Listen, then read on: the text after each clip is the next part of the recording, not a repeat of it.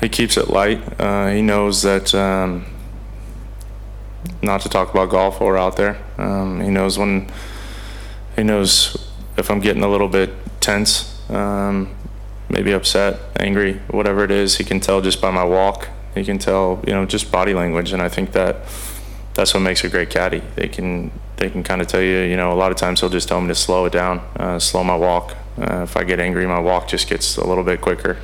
Um, and then you know under under pressure he knows exactly what to say at the right time and that's what you want in a caddy. And I mean I, I wouldn't want anybody else in my bag. I know that. Um, he's been tremendous. Um, he's he's part of the reason why I've I've had the success I've had. Uh, and um, you know I love the guy to death and you know looking forward to um, many years to come Can, can you pinpoint sort of one little intervention maybe at, in one of your major victories, just by by way of an example?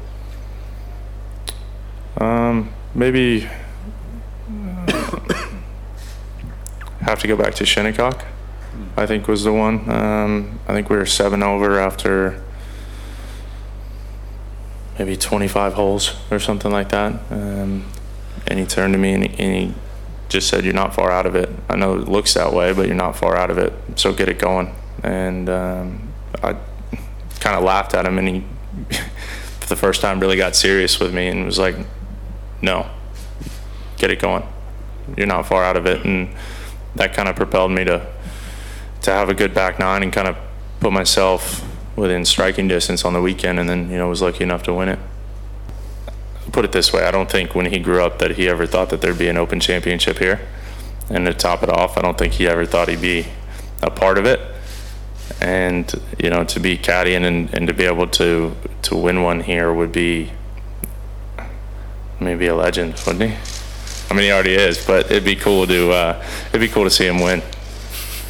Yeah, it's been fun. Um, you know, got in, like I said, Friday and was just trying to get acclimated, just trying to get my feet under me for a little bit, and um, it's been fun. It's been fun to do. Um, you know, we did we took a little drive around uh, on um, on Friday afternoon, and and then went into town. Uh, it's it's fun to go down there. Uh, went down to the Harbor Bar, just kind of had some had some food, and um, it was nice to kind of see everything he's talked about for for so long. We went and visited his his parents.